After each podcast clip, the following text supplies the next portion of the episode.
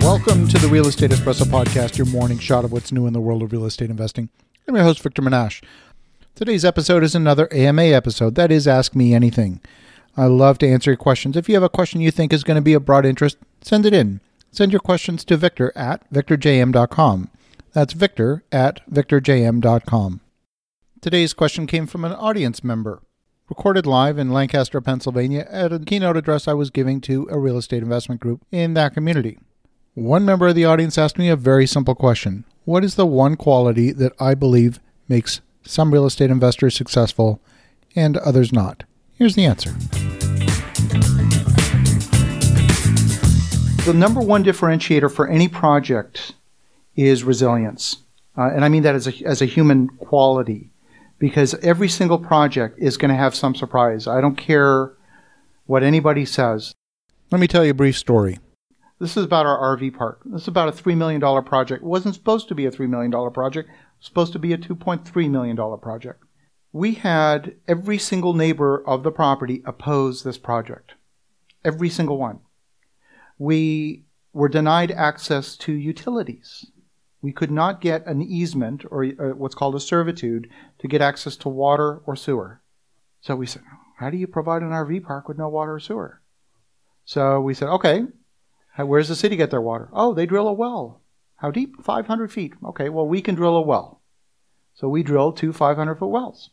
Now we have a municipal grade water supply that's as good as the city of Lake Charles. How do you get access to sewer? Well, there's this company called Hoot, and they manufacture peat based sewage treatment plants. We have our own captive sewage treatment plant. They tried to block us access to electricity. There's a pole with a transformer on it, 10 feet from our property line. And the, the, the servitude, the, the easement for that power pole um, was not recorded properly. There was a hand sketch. And our neighbor argued that it, that the easement didn't go to the property line, even though every single other easement anywhere in the state, the utility draws the easement to the, par- the edge of the property line. So they tried to block access to power.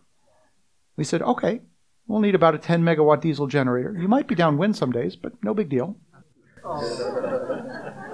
They said, okay, we'll give you the 10 feet.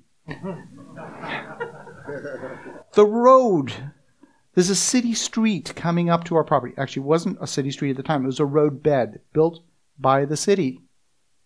You would think the city put the road in the right place. We were about to start work, and our neighbor produced a survey showing that the road encroached on their property, therefore, it was not a public right of way, we had no right to use it. We have a property with no access? What? We didn't believe it. it took us about two weeks for us to convince ourselves that they were right.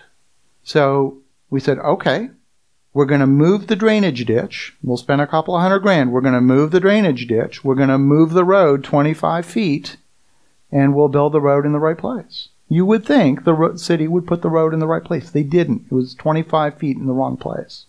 Now, in the end, you know, we called the senator and he sat in a meeting and, you know, all this kind of crazy stuff. And he eventually looked at them and said, really?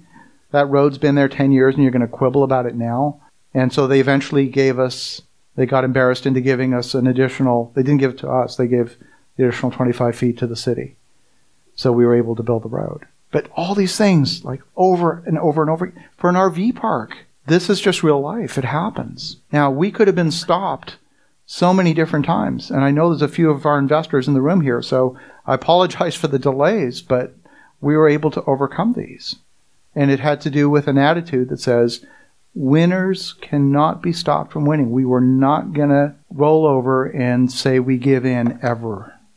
And it, it just takes that, that inner certainty that you have to find and say, I'm not going to let anything stop it. Well, I hope you got some value out of that particular question. It was a great question. In fact, I didn't even go through all of the obstacles that we faced on that particular project. There were a couple of more that were almost equal in magnitude to the ones that we talked about. And I truly believe the one thing that distinguishes success and failure is an attitude, a mindset that says, I will not be defeated no matter what. As you're thinking about that, have an awesome rest of your day. Go make some great things happen. And we'll talk to you again tomorrow.